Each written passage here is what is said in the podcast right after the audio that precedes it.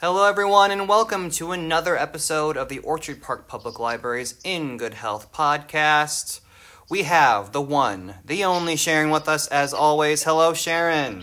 Hello, Tim. Hello, everyone. so, just a little recap before we get into today's topic. Uh, we're just coming off of another week where we had our group in. We did kind of a, a gardening expo. We talked a little bit about starting a garden, um, you know, tricks of the trade. Um, you gave some great tips, and then we had you know our, our seed collection given out um, for everybody. It was so nice to be outside when it was nice in Buffalo. The weather is finally starting to get you know warmer, Finally. and yeah, finally, and it's just so nice to have our group together again. So if you guys are listening in, thank you so much for coming to that event, and we will see you next month. Uh, we'll be doing a yoga, Pilates, breathing exercise outside, and uh, I'm really looking forward to that, and I'm sure that's going to be a lot of fun for us. Today, we are going to be talking a little bit about what we've been getting at. It, it seems like it's part of a, a, a series of um, talking about agriculture, farming, gardening. Um, these are all, you know, tricks of, of self sufficiency, certainly, but it's also when we look at health, you know, that being able to at least have the knowledge of where our food comes from is very important, right? Um, to that end, I think it's important that we bring up, uh, you know, these two factors. One being um, GMOs, genetically modified organisms, and organic farming, and what those two kind of forces mean for us as everyday consumers when it comes to knowing the history of our food and our food chain. So, to begin with, I just want to preface this by saying that all the information that uh, we have gathered here today um, for this podcast episode has been articulated through information that you can find on the USDA government website. Okay, it has been looked at through the U.S. Food and Drug Administration, the Environmental Protection Agency, and the U.S. Department of Agriculture. Okay, so these are where the sources are coming from for this information.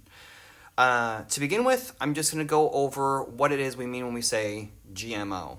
So, a GMO is a genetically modified organism.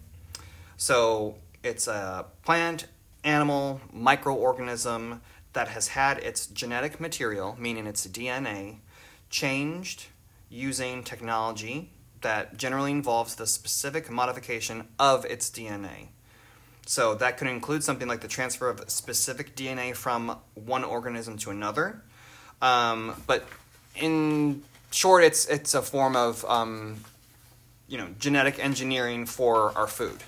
Okay. you, you can sum it up in little snippets by saying it's artificially manipulated in a lab. Mm-hmm. It's incorporating genetic traits to an organism, or it's synthetic, so it's something that's um, made uh, uh, taken away from its organic state. Yes, and like you yeah. said, the genes or um, parts of DNA to produce something desirable, Right. whether it's a longer shelf life or drought resistant, something Mm-hmm. um, that's to gain a positive result. Absolutely. Yeah. So, what GMO crops are out there? Um, only a few types of GMO crops are grown in the United States, but some of these GMOs make up a large percentage of the crops that are, are grown.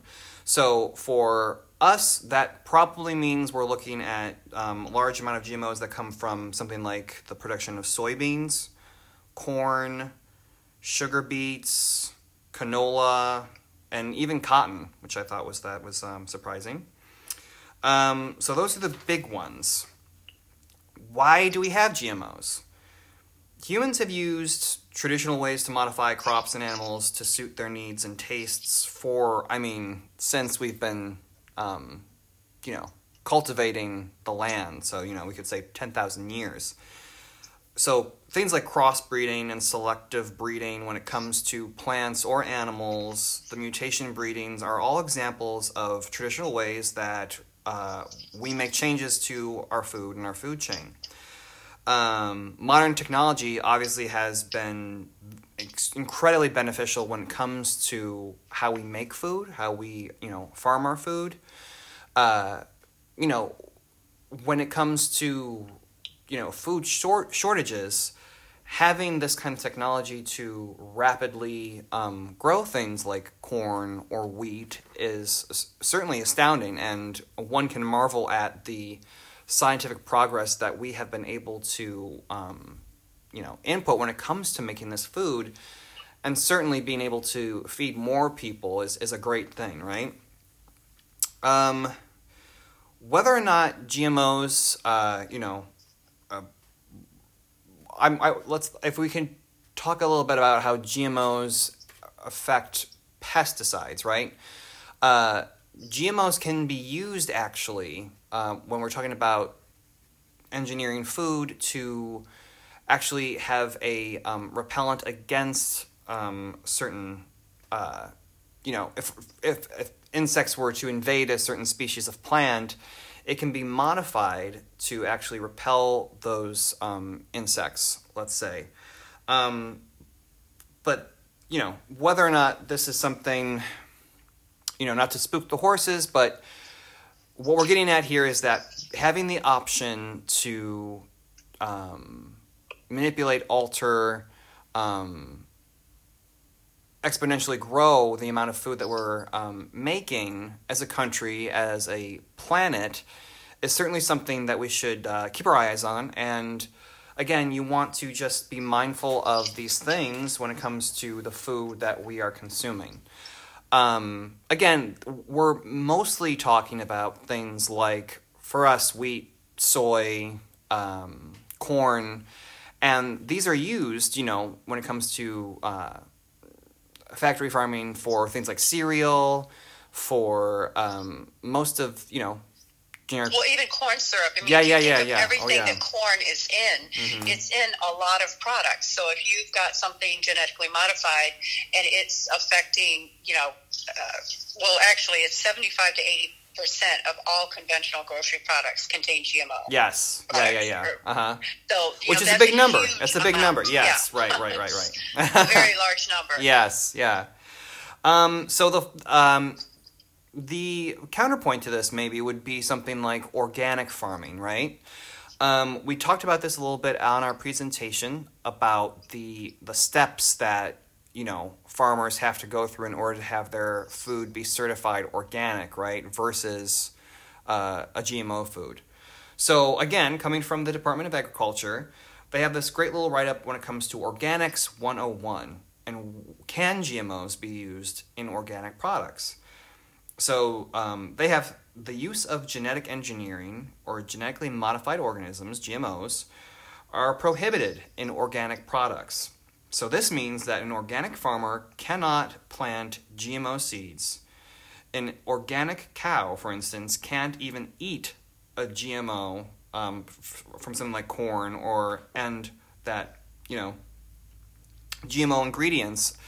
Uh, they, there can't be any GMO um, cross contamination when it comes to organic foods. And if there's a uh, non-GMO certifications, it'll say non-GMO verified, right. and that came into effect in 2007. And that literally follows everything: the cultivation, the production, processing, storage, distribution, every single thing from raw material up. Like you mentioned, if you know whatever the cow is eating, the feed, um, you know they have to have a receipt for every single detail, right? And it has to be third-party certified. So if you're having something organic it's definitely not GMO.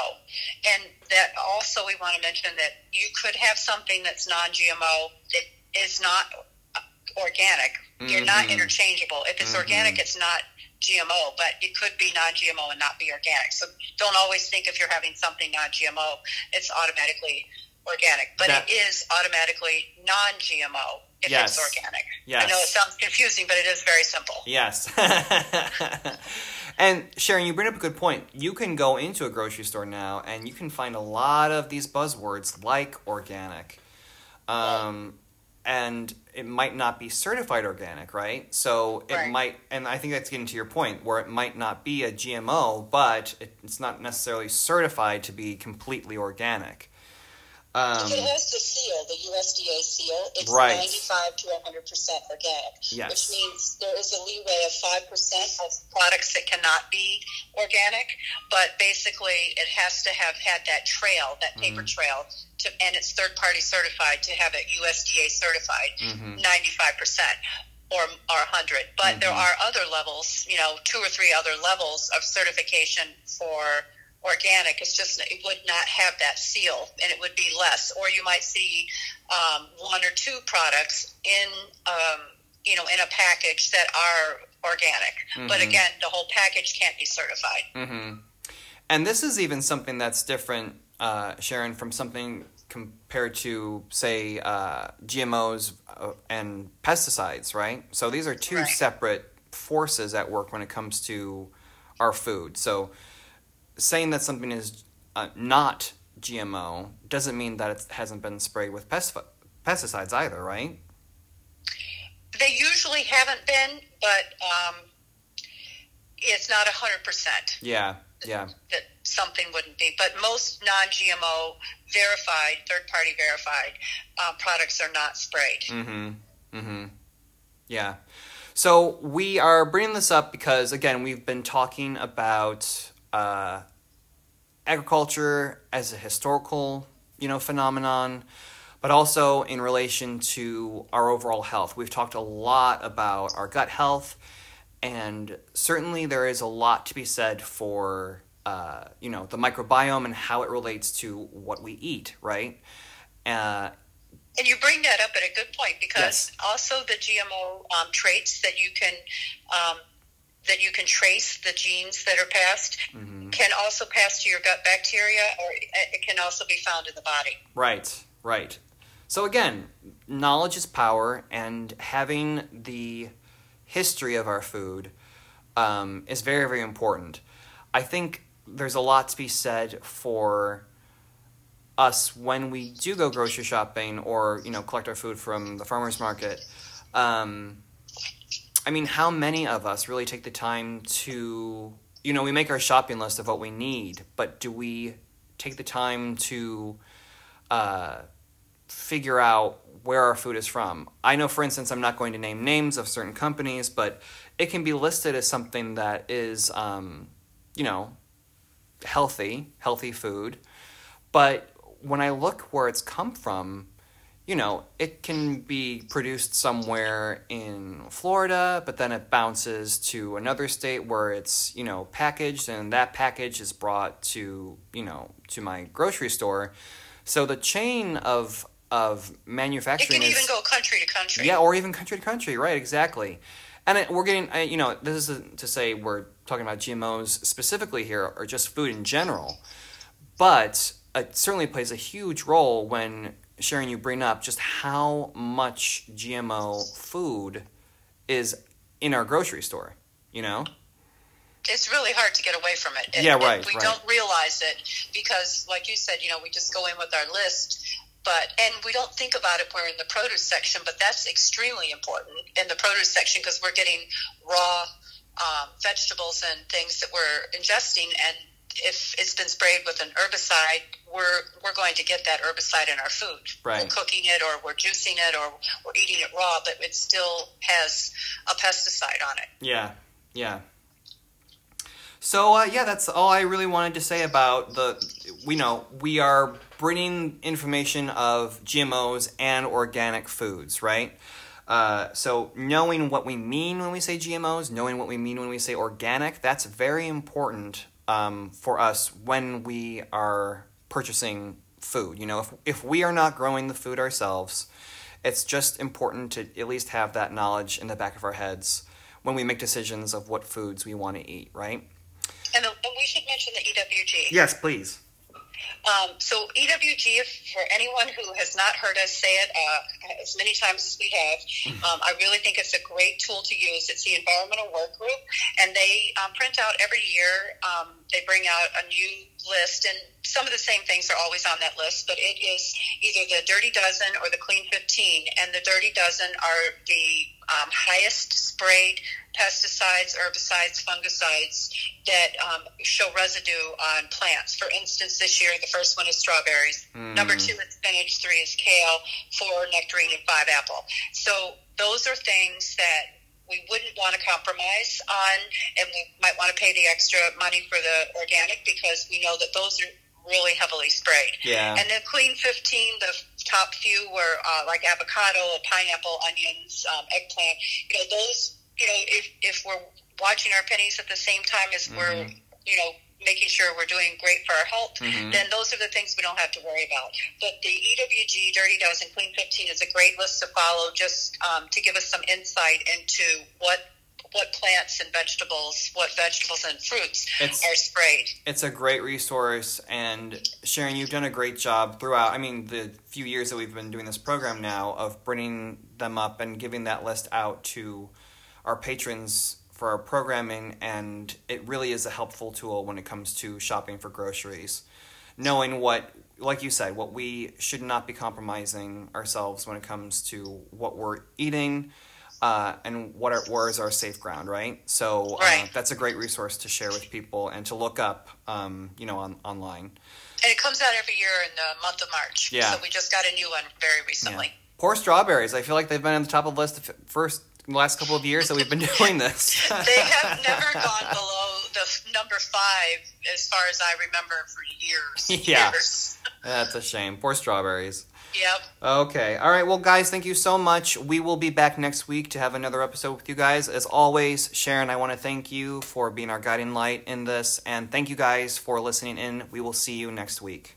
Everyone, Thank take you. care and Thank stay you. healthy. Bye, Bye-bye. everyone. Bye bye.